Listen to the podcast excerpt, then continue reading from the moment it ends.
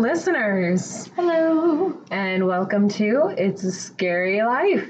Thank you so much for listening to our second episode now.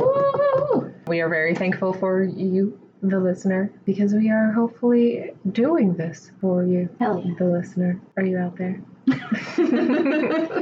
so, you may have noticed an improvement in sound quality. Yes. Huzzah. So we have fixed some of the sound problems from for the first episode, and now we are a little more uniform. Excellent. We're both using the same kind of microphone. Yes. That's what she means.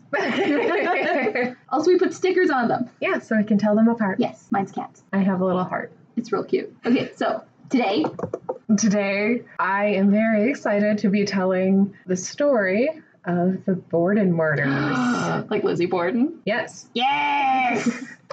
oh my gosh. I don't know anything. I know, okay, I know like three things Victorian era Yes. in America. Yes. Cool. Um, she like axes her parents, but not her big sister. Yes. which is good. As a big sister, I appreciate that. Obviously, you shouldn't fucking kill people, but If you don't kill your big sister, then Ellen approves of you. I think I think it's nice. I think it's you know sense of sorority.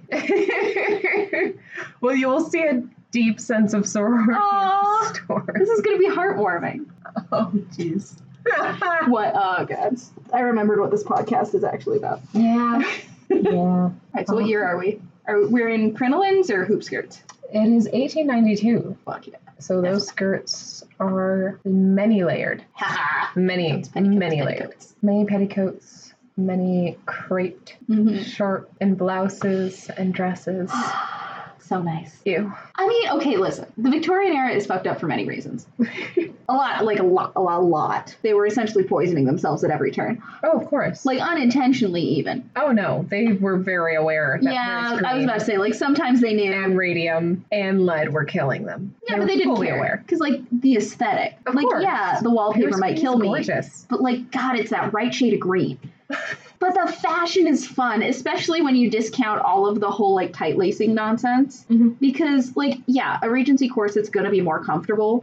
But even doctors at the time were like frantically telling the few women that were tight lacing, like, please stop. Exactly. You're gonna hurt yourself. And like most women weren't because they didn't have that kind of time or money. Yeah, I mean, most people would only bring their waist in an inch or two. Yeah, and it was it, it's you know Added it's, emphasis. right. It's more about the silhouette, which is a theme that you see throughout a lot of history. I mean, a lot of people nowadays just do that by sucking in. Yeah. Also, corsets are more comfortable than bras sometimes. Honestly, yes. It's and it's so much more satisfying taking them off at the end of the day, like slipping out of the corset and like oh, so nice, and it helps your posture. I already have some good posture. I already Yeah. told you why. Yeah. Yeah. My nana had a hump, and I don't want to hump. She's Colin from the Secret Garden. Apparently, that's a thing. I'm not recommending that we watch or you, that you read Secret Garden because it does have some uh, I don't care. stuff. Yeah. that's fair. I It don't is care. white people nonsense Yeah. of the highest order. I read what it was about, and I was like, yeah, I can skip that. That's fair.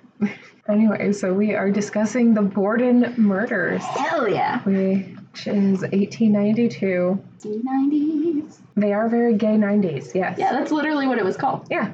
Yeah. End of the century. Woo. Exactly. Yeah.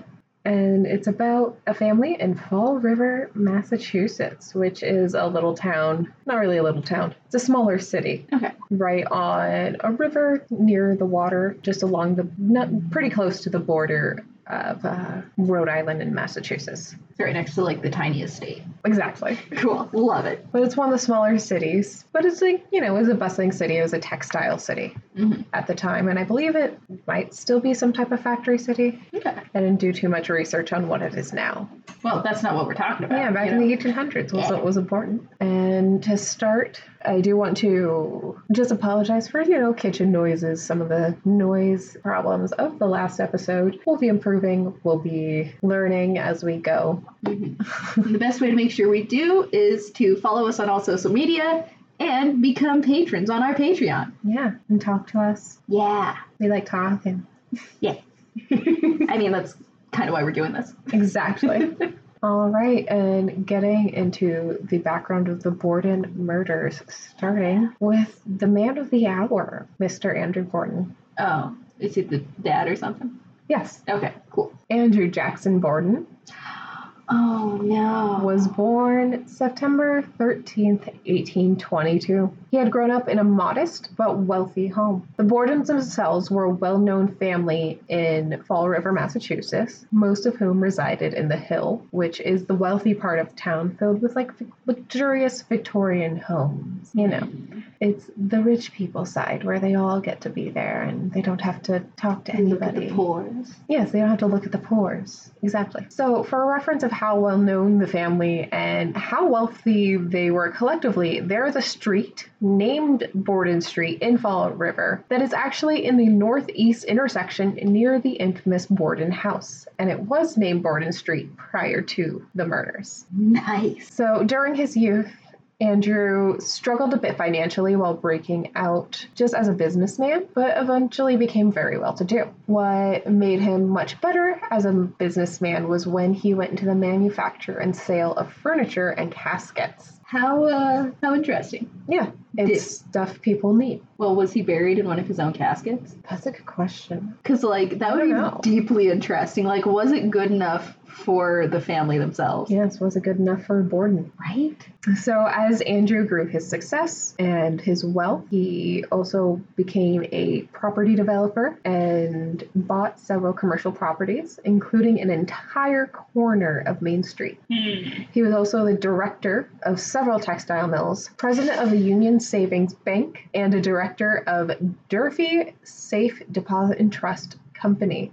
I gotta say, murder is bad. But this dude owned textile mills. So I'm a little less sympathetic towards him than I was at the start. And I wasn't The super. slavery connections make you uncomfortable? Well, yeah. Also, the treatment of workers at that time. I mean, course. there had been some union gains, but not enough. Yeah. by any means. I mean, you don't get rich, at least not, you know, by part of Main Street rich, Yeah. by uh, being ethical or kind to your workers. So, um, yeah, he can choke or whatever happens. It's an axe, right? It, it is an axe. Does he choke on his blood? 'Cause It's a that would work. hatchet, actually. Ooh, smaller, easier to wield. Mr. Borden had also owned two, two farms in nearby Swansea. Yeah. At the time of his death, Andrew Borden was valued at about $300,000, which is somewhere between 9 and 10 million in today's money. Yeah, I don't like him. Despite his wealth, Andrew was a generally frugal man. Instead of buying a large new home for his family, he bought a tenement house at 92 2nd Street in the industrial district and converted it into a single family home. He installed only one bathroom with indoor plumbing in the cellar, which at the time the wealthy were fitting their entire home with the mil- miracle of running water. Though some sources state that it wasn't put in the entire home because the women of the house didn't wish to live in an active construction site while the plumbing was being put in the rest of the home. Okay, that makes sense. Can we go back to it was a tenement building? Yes, so it was two different apartments. Hmm. Okay. I j- mm. All right. I don't. I don't. I mean, one. Yes, tenements are bad, and we should rebuild. But like, the same people should get to move into nicer, more spacious uh, apartments. Accommodations. Yeah, absolutely. So he also did not fit the home with the new interior fad, gas lighting. Mr. Borden saw it as a necessary expense that could actually make his family less safe than if they stuck with the kerosene lamps, which at the time a lot of people figured. Yeah, it kind of tracks. So it wasn't too unusual. Oh. Many newspapers covering the Borden murder case at the time had claimed that Emma and Lizzie Borden were pressuring their father to move to the hill. In truth, Emma and Lizzie did not urge him to move as the home was more convenient for him to get to and from work, though his daughters were frustrated with him for being frugal compared to other businessmen. Andrew was also known to spend plenty on his daughters to send them to good schools, keep them in fine dresses and sealskin capes, give Lizzie a tour of Europe, and give the girls plenty of spending allowance each week. Mr. Borden was a man who made his money and simply did not have interest in the whims of young women and spending and the spending that that may bring. That's fair, but I mean, if he's giving them a good allowance, they can buy that stuff themselves. Oh yeah. Yeah, they're fine. They have a seal skin. Do you know how warm that would be? Oh, yeah. So Andrew Borden married Sarah Anthony Morse on Christmas Day in 1845. Charming. The two went on to have three daughters, the first being Emma Lenora Borden, born on March 1st, 1851. Now, that is a name, Emma Lenore. Ooh. Lenora. Oh, Lenora. Mhm. Oh.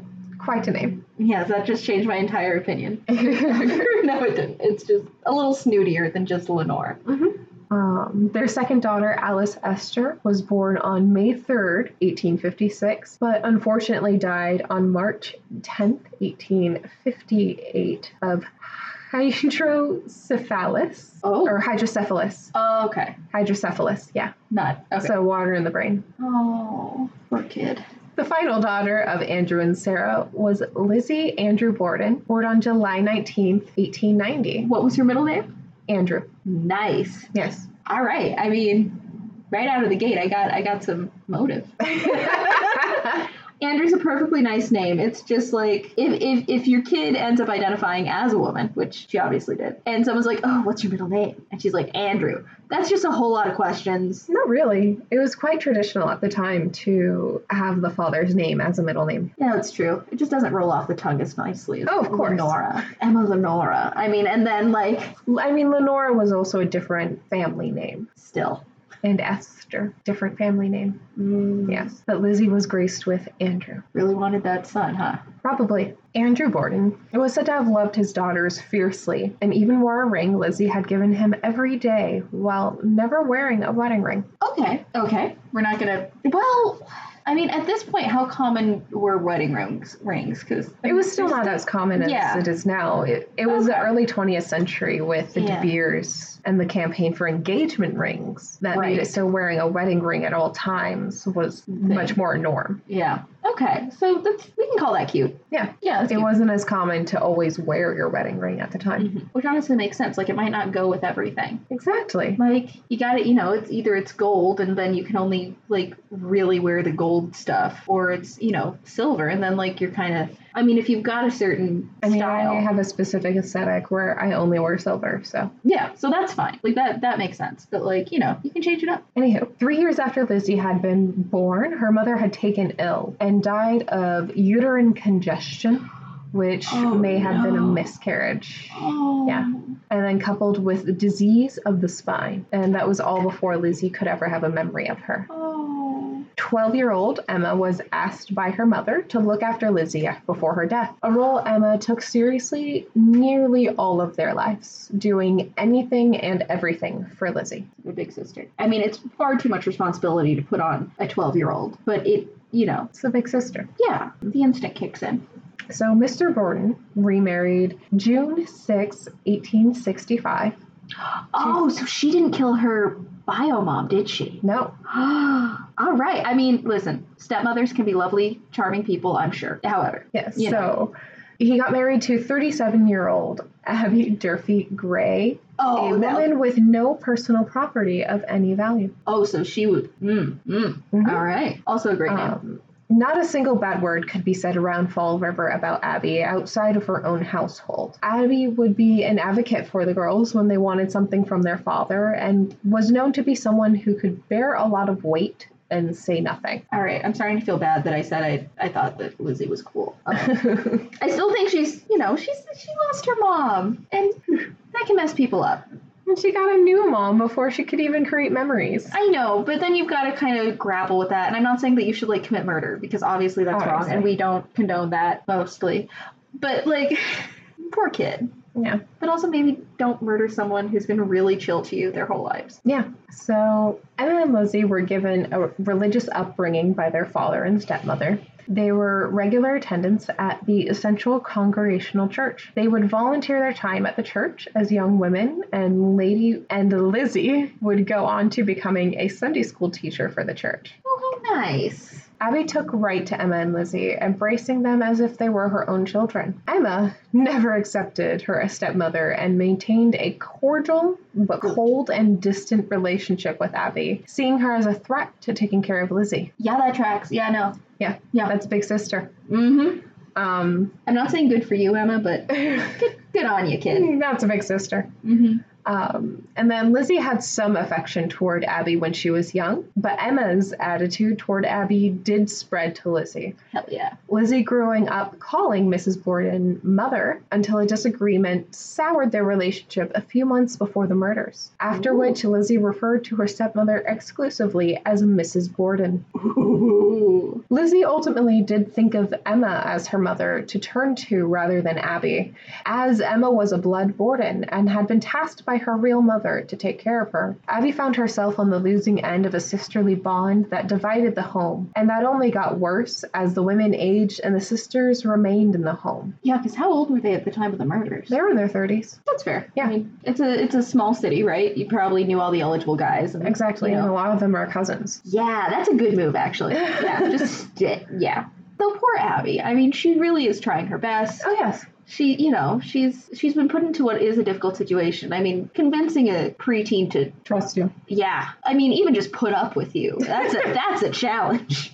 Um, as someone who was not even fond of other preteens when I was a preteen. So Emma was not very social and kept to herself most of the time, making her prospects for marriage slimmer. And Lizzie loved to go to parties and to be around people, but she had some odd behaviors that made people keep a bit of a distance from her once they'd reached their social quota for not being rude with her. Oh, In research, I found no proof that either sister had any interest in marriage, and in fact, I found the, sim- the sisters simply seemed to focus on inheriting their father's wealth for their well being. So, any hope for Abby to live peacefully in her o- own home was just kind of slim to none. yeah. There was, that wasn't happening. Poor lady. Lizzie had grown up to be a well educated lady. She taught a Sunday school for Chinese in- immigrants and was known for her fine needlepoint and charitable work about town with the Young Women's Temperance Union. In the Oh. early 1890s, Lizzie even took that long trip to Europe with several friends that was financed by her father. When asked about Lizzie's demeanor, two main points for her personality come forward Lizzie's extreme reserve and stoicism, and her temper. Ah, A grammar school principal remembered Lizzie as being subject to varying moods. Her uncle Hiram Harrington was quoting, stating that she is very strong willed and will fight for what she considers her rights, even calling it a repellent disposition in another interview.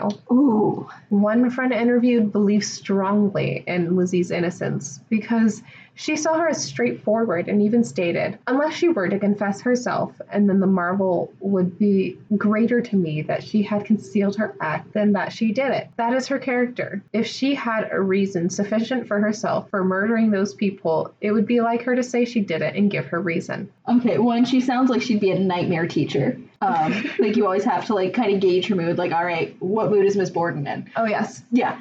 But on the other hand, I love that her friend was just like, listen, she would have told us by now. Like, if, if Lizzie did it, that bitch would be bragging. We know, we know.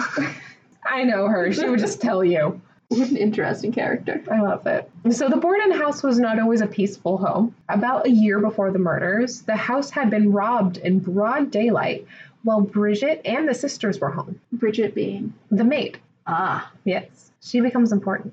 Oh, like in the like in the movie with who was it? Kristen Stewart? There's some there's some movie where the maid is like kind of the focal point. I have no clue. I haven't watched it, but like it looked I've- interesting. Yeah. So the thief had made off with $80 in cash, $25 to $30 worth of gold, Mrs. Borden's gold watch and chain, and several horse car tickets from Mr. Borden's desk drawer. No other room had been disturbed, so it seemed the thief had entered the back of the house, ran up to the master bedroom, and ran off with their loot without anyone seeing them coming or going. Good for them. And also, the Tuesday prior to the murders, the family had fallen ill after supper. Andrew and Abby immediately became convinced someone must have poisoned them and called for Dr. Bowen. Ooh. When Dr. Bowen asked the family what they had had for dinner, they answered swordfish. You know how easy it is for fish to go very bad without fucking ref- proper refrigeration? Like, yeah, it's the 1890s. God's bless. They're mostly just salting their food, and it's August. They're eating fish. I mean, they're how close are they to the sea even? Relatively close, but Okay. even if it was cut that morning, I would not probably eat it later than four. Yeah. Yeah. It's August. God. I mean, yeah, no. What the fuck? So he basically concluded they'd eaten bad fish and told them to drink water and sleep it off. this poor doctor. Well, no, he was getting a decent fee for this. it's like having to attend to the town's rich who are just like, oh dear, someone must have poisoned me. I have a slight stomach ache. yes. and he's like, no, we ate day old oysters and, and and drank the juices they were in for, for after dinner. Like, exactly. fucking of course you're gonna get sick. So earlier I mentioned an argument that soured the relationship between Yes. Lizzie and her stepmother Abby to the point where Lizzie stopped calling her mother and started calling her Mrs. Borden. Hell yeah. So Abby's stepmother, the widow Gray, was unable to pay for her half of the of the duplex she lived in when it was put on the market. Bertie, Abby's younger sister, whom she doted on like a, a daughter, lived with the widow Gray at least temporarily at the time hmm partially at the time. And Abby couldn't bear to see her sister forced from her home. So Mr. Borden, in an act of generosity, bought Mrs. Gray's half of the duplex and deeded it to Mrs. Borden. Aww, that's nice. Yeah. Until Oh no. Lizzie and Emma found out. Emma and Lizzie had heard of this property exchange from people outside of the family, Okay, now that's a bad move. which made what would have already been an upsetting situation for them enraging. Both sisters were jealous and hated their father for making such a big purchase for Mrs. Borden. What most disturbed them was the amount of persuasion she seemed to have over him. I mean, they're fucking. I mean, not to not to put too fine a point on it, but like, but she is a threat to their inheritance. oh, of course. Had they not realized this? Oh, of course. Good. Like, There's concern about her not being a blood Borden. Of course, they're thinking about their inheritance. God. I mean, I get not wanting someone to replace your mom. I get that. That being said, let the lady have one property. Yeah, their father could have planned that better. Yeah. So Emma and Lizzie did not like having someone who wasn't a blood Borden having that kind of power. In an act of fairness, Andrew Borden so- sold one of his properties to the sisters for a dollar and allowed them to have it as a stream of income. Though this did nothing to fix the rift between the women, and Emma and Lizzie soon learned that everything they'd make off the building would have to be put back into the building in repairs Uh, so about after five years, their father graciously bought back the building for five thousand dollars just weeks before his death. I think earlier I said this was a f- argument was a few months. It is a few years prior to Okay. the murders. okay. I think I said that wrong earlier, and I want to correct it. No, yeah. And that, Fact that checking kind of myself. means that it was simmering for longer. Oh yeah, Yeah. Who? Is it murder time? not quite. What else you got? Before diving into the murders, I'd like to talk about the famous doggerel and its horrible inaccuracies. What's the dog roll? Can you sing it? Yeah, so most listeners have probably heard this rhyme. Lizzie Borden took an ox, gave her mother 40 whacks. When she saw what she had done, gave her father 41. and sometimes there is a final couplet added to, onto the doggerel, and my personal favorite of those being uh, let's just so hope she won't find you, or she'll give you 42. oh my god, that's lovely. I love it so much. It would get annoying hearing it every time I walk down the street. It's so However. dark. I love it. So fun. Um, so a doggerel is a comic verse composed in an irregular rhythm, and like the nursery rhyme sound that we know now to it may have not actually been the original tune. Mm. There is record of the doggerel being sung to the tune of Tarara Boomdie, a popular vaudeville and music hall song that came out in 1891. So it came Ah. out just before these murders. So yeah, it would be like Lizzie Borden took an axe, gave her, pa- gave her mother 40 whacks when she saw what she had done, gave her father 41. God, Yeah. That's great. I love that. I mean, obviously it's gruesome and macabre, but like, yeah, But that's part of the fun of the doggerel. absolutely. It's a little bit dark. So the first major inaccuracy of it is, of course, that it was Lizzie Borden's stepmother Abby who had been killed. yeah, but that doesn't fit the scheme. Of course. Next is that the murder weapon is believed to be a hatchet, not an axe. The marks left behind were too small to be an axe, and neither parent had received such a large number of blows from the murder weapon. Aww. Not quite as many. That's good. But like, I can see why they changed it. I know, I know. that I know that we're all here for like historical accuracy and whatever, but like, you know what? If it doesn't fit the rhyme and the meter, change it. Exactly. Live your life. It's like when Shakespeare was like, fuck wayward, we're just gonna see weird. Hell yeah. and It takes too many syllables, it doesn't work with the pentameter. honestly, he was right. And good for him. All right, Murder time. murder time. Oh boy. At what? Is the maid okay? Is she gonna be okay? She's fine. Okay, cool. At roughly 11 a.m. on Thursday, August 4th, 1892, Bridget Sullivan, the live-in maid of the Borden house, was awoken from a nap by screaming downstairs coming from the youngest daughter in the home, Lizzie, crying out for her. Bridget ran downstairs to find Lizzie at the foot of the back of the stairs of the home, her back to the screen door. Lizzie asked Bridget to run for Dr. Bowen because her father had been hurt. Bridget moved quickly toward the front door and on her way almost stepped into the city room to check on Mr. Borden herself. But Lizzie called for her to not go in the room and just quickly get the doctor. Now, Emma and Lizzie called Bridget Maggie, and there's no known record of why this became her nickname. Bridget and Maggie are not close names. I don't get it either. Uh, I don't know. So sometimes when I am quoting Lizzie, she will say Maggie, and that means Bridget. Okay. So Bridget then rushed across the street to Dr. Bowen's home and rigorously rang the bell. Only he was out making house calls, so Bridget ran back to Lizzie, still standing in the doorway at the back of the house. After hearing Dr. Bowen wasn't in, Lizzie asked Bridget to get her close friend, Alice Russell, just around the corner on Borden Street.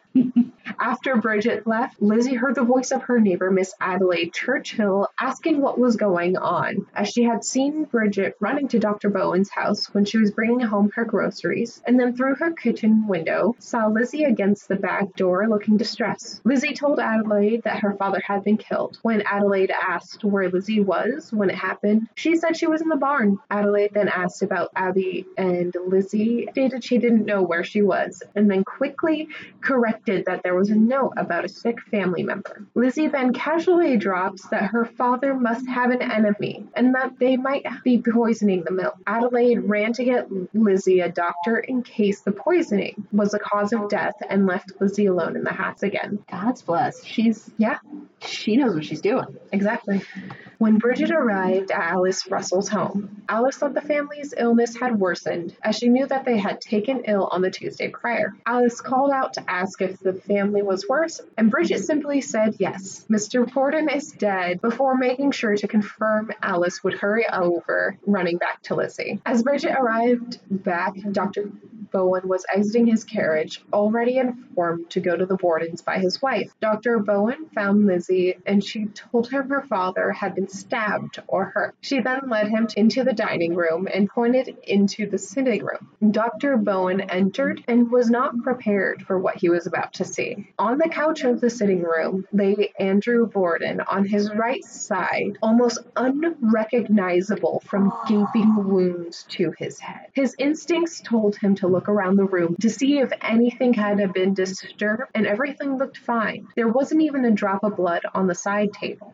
He checked Mr. Borden's pulse, and the body was still warm, but Ooh. nothing. Alice Russell arrived at the Borden house after changing her dress three times because a proper Victorian lady must be wearing the appropriate dress for the occasion at all times to Of not cause a course. scandal. Wait, isn't she a maid? Alice? No. Yeah. Okay. so so she's one of Lizzie's friends rather than uh, Yes. Bridget's friends. Okay. Okay, that makes more sense. I was about to say the maid should have like two outfits in their day off outfit. Like yeah. not that hard. Lizzie sent Bridget to get Alice. Okay. Okay, that makes more sense. Yes. Um, after changing her dress, she immediately went to Lizzie's aid and wasn't informed of what happened to Mr. Borden. While being held by Alice in a chair in the kitchen, Lizzie asked, Will somebody find Mrs. Borden? Lizzie Mm. insisted Abby had received a note about a sick family member and that she had gone to be at their side. Bridget stated that if she knew where Mrs. where Mrs. Borden's sister lived, she'd run to go get her. And Lizzie tells her that she thought she heard Mrs. Borden come back home. Lizzie says she doesn't know where Mrs. Borden is and she wished someone would go look through the house for her. Ooh. Oh, she's good. I mean, this is awful and immoral. However, Psychopath, hell yeah. truly.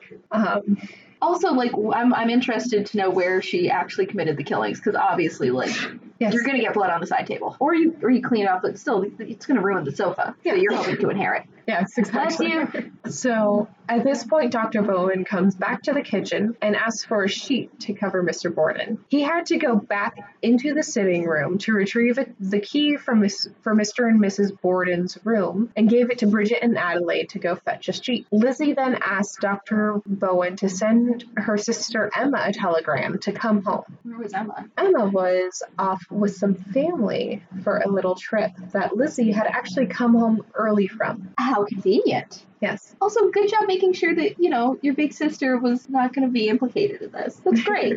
good on you. Bad on you, but like good on you. So after Dr. Bowen left, he encountered a neighbor, Charles Sawyer, and another gentleman at the door. He was resistant to let them in until Charles identified his friend as Officer George Allen of the Fall River Police Department. Officer Allen then deputized Charles and asked him to not let anyone in other than police while he went to get more officers, which of course got a bit violated because a lot of family members were allowed in and out. Yeah. And it's a small town, so or Yeah. it's a small city, so that's like half of the half of the folks. All the cousins are like, let's see. So Lucy, Lucy. so Lizzie grew impatient for someone to go look for Mrs. Borden and insisted someone go look for her. Bridget and Adelaide reluctantly started moving through the house looking for her, beginning with the first floor. So the structure of the house, I should explain some of this. The downstairs has an entry and then you see stairs in front of that. To the right is the sitting room. You go back behind the sitting room is the dining room, and behind that is the kitchen. Right. And then on the left side is what used to be bedrooms, but is now one large living room. Nice. Upstairs is Liz. So if you go up these front stairs, is Lizzie's bedroom. Mhm. Then Emma's bedroom off to the side through it, and a guest room. Okay. And then there's two doors. So this Lizzie's bedroom is what used to be the dining room space of Okay. one apartment. And then there's doors through there that are typically locked in the house. And the kitchen area of that upper apartment became a master bedroom Okay. with an area for chamber pot. Of course. Yeah. Yes, and slot pail. Gotta have it. And then they had an attic room that could only be accessed through the back stairs passing the master bedroom. Okay. and that's where um, Bridget's area was. She had Right, the attic yeah. room. So they start with the first floor. Yep. When Bridget and Adelaide moved up the stairs, with Bridget leading, Adelaide noticed a familiar someone on the floor of the guest room while her eyes were level with the second floor. Ooh. Adelaide stayed right where she was while Bridget, feeling brave, investigated a little more. She got as far as the foot of the bed when she saw Mrs. Borden face down on the ground between the bed and bureau in a pool of drying blood. What a what a fucking day to come to work. Yep. I mean, I know that you didn't get that many, you didn't get sick days or anything, but like, God, I bet Bridget was really wishing for a sick day right about now. I have a feeling she got kind of six days. Yeah, it Where was. she, they'd be like, Bridget, you're sick, just go upstairs. Yeah, that's And they would just do shit for themselves. yeah, that's fair. They were a hand enough family where they did some of their own chores. Yeah, that makes sense. And she was able to take naps in the middle of the day. I mean, my God, that that's a cushy position in the Victorian era, Oh, even exactly. nowadays. I mean, if I had a live-in maid, I would have structured siestas for them. Well, yeah, but also we're not in the Victorian era where workers' rights are very, very low, True. especially domestic workers. Very kind to her. Yes. And so Adelaide ran back toward the kitchen, yelling they'd found Mrs. Borden and that she had been killed too. Also, if Lizzie had waited like for people to do that independently, probably some of the blame wouldn't have fallen on her. I'm just saying, I understand that there's like pathologies involved in this. Like, come on, come on, don't leave them. I know you want them to find it, but like, common sense, folks. Don't commit murders. But also, if you're gonna, just use some fucking common sense. Makes it more fun for me. Makes you harder to find them. Yeah, So Which is don't have common it's bad. sense. Don't do that. The Fall River police began arriving at the Borden home at this point. Many officers arrived at the Borden home and began their search. They looked through the barn, the cellar, each room of the house, and in closets, just anywhere, anywhere Yeah. things could be found. They searched for any clues they could find to catch the person who did this. And throughout this search, three detectives did their best to question Lizzie throughout the day. They asked about the family's mornings, her whereabouts, and if there were any Portuguese in the area.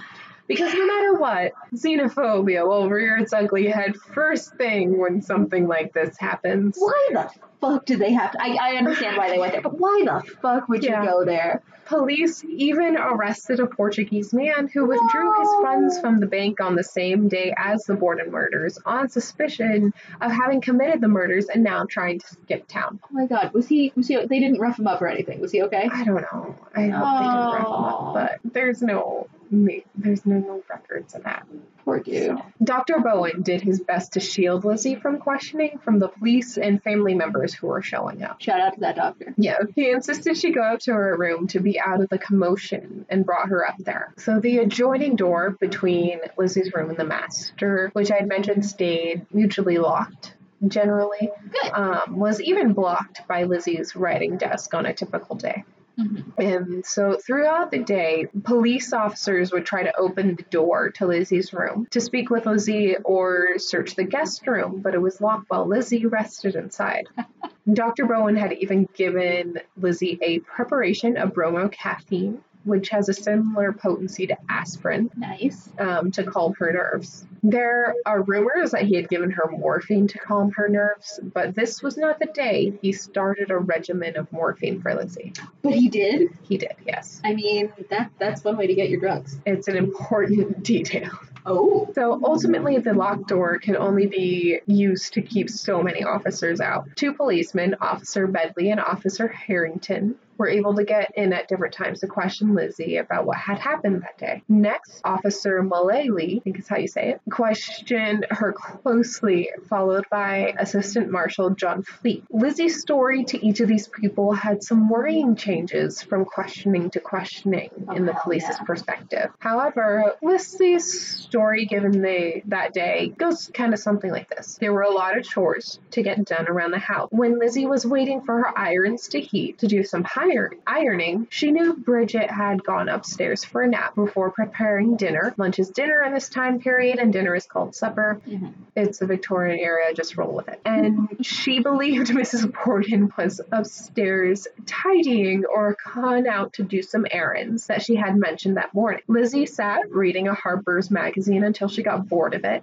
and thought of a fishing excursion some friends were organizing, which prompted her to go looking for a piece of ladder iron to use as a sinker for her fishing pole while she waited for the irons to heat. Because irons at this time, they were, I mean, you had to heat them on the stove top, and they were Yeah. literally iron. Yeah, they were Yeah. literally just hunks of iron. Yep. And yeah, that could take a good 30, 40 minutes Yeah.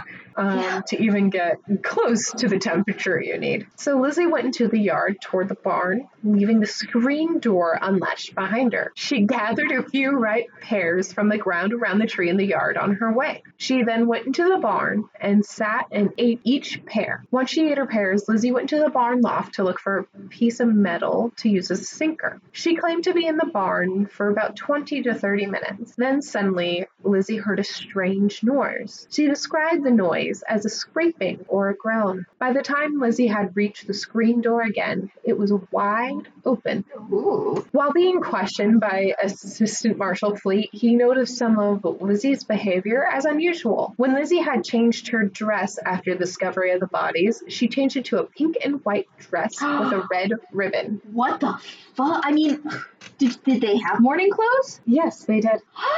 She had a whole closet full of dresses that for her and Emma. Oh my gosh. But I mean, you- so it wasn't like she didn't have like a full morning gown to go into. And even if not, like you'd expect her to have some like half morning or something. Yeah, she'd at least be in black. Yeah.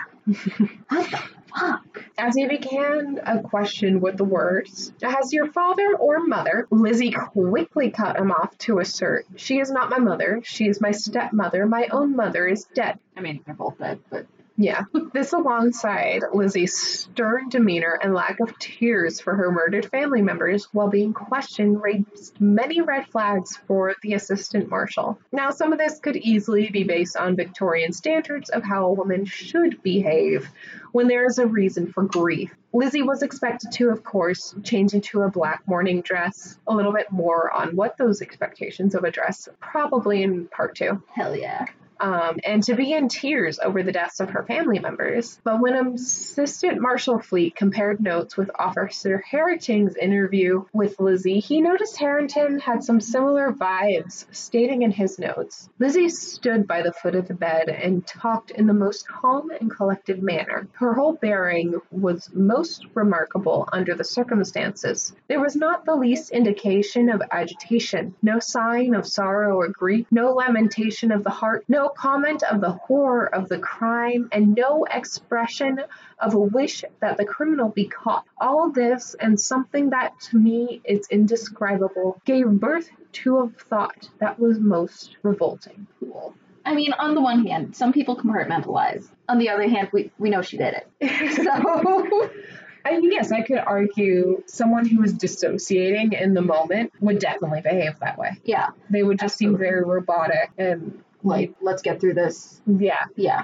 Tanya Kuipert again. There's actually video of her going through the crime in the house where it happened, like at the crime scene, and she just looks so dead-eyed and dissociated. And like the police use this as a proof that she's like evil inside because she showed no emotion while talking about this horrible crime she committed and d- in the place it happened and she didn't shed a tear and it's like no she she 100% was completely numb inside Yeah. she probably has a very unclear memory of that moment, hmm if any.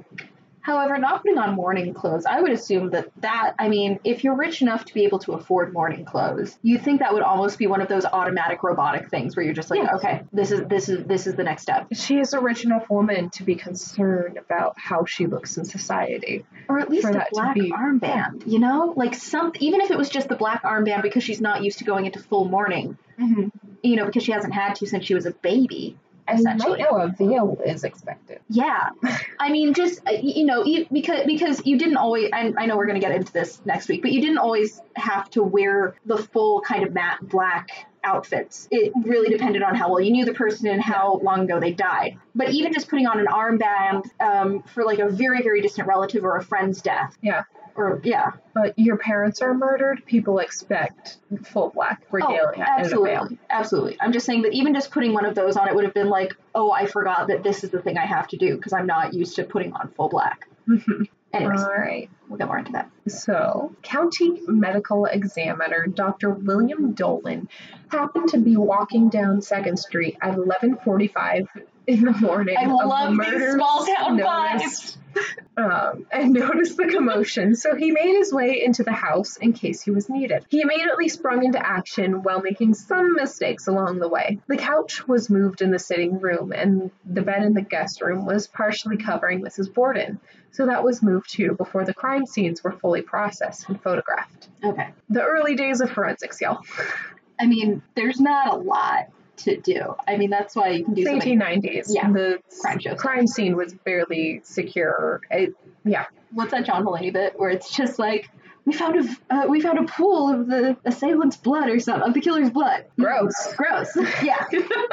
Love John Mulaney. excellent. Excellent, dude. So, Dr. Dolan viewed the bodies, collected hair samples, jarred and jarred some milk specimens to send to Harvard for testing to see if any of it had been poisoned. Oh, right there in Massachusetts. Yeah. Mm. So, after collecting samples, Dr. Dolan started a thorough examination of the bodies. Mr. Borden had a two and a half by four inch gap in his skull. Oh. Whole slivers of bone were missing entirely, and many could be seen driven into his brain. No. Oh. His left eyeball was split into two. Oh. His face was completely unrecognizable. Oh, that is so gross.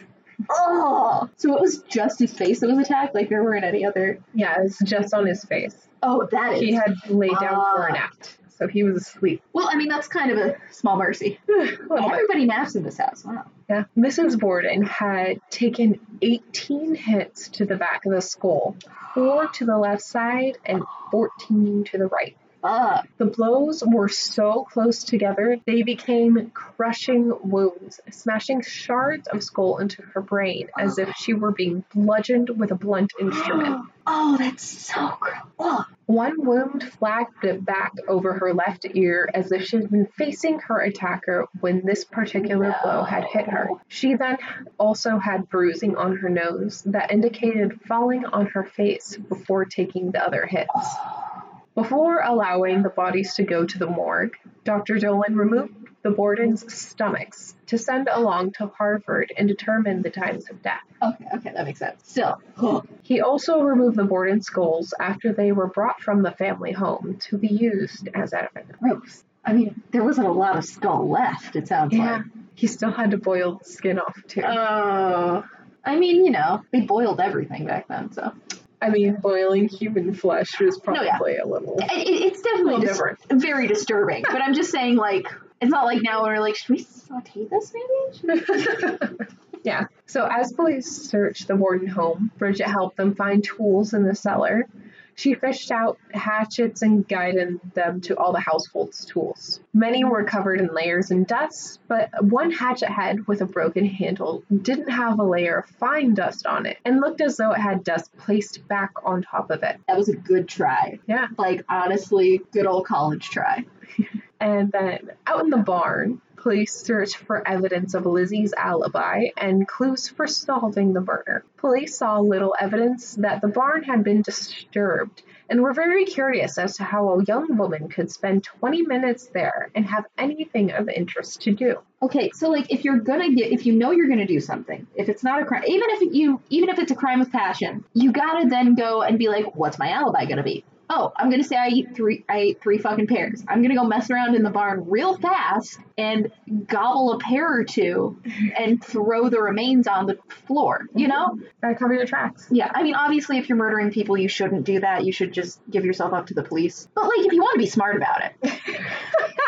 Yeah. So, seeing this loft and Lizzie's demeanor, police began building their case around Lizzie Borden. And wouldn't you know, after word got out about the deaths at the Borden house, a shopkeeper, Eli Bentz, came forward to the police with some information. Oh, no. On Wednesday, August 3rd, he had a woman come in asking for prussic acid, which is hydrogen cyanide.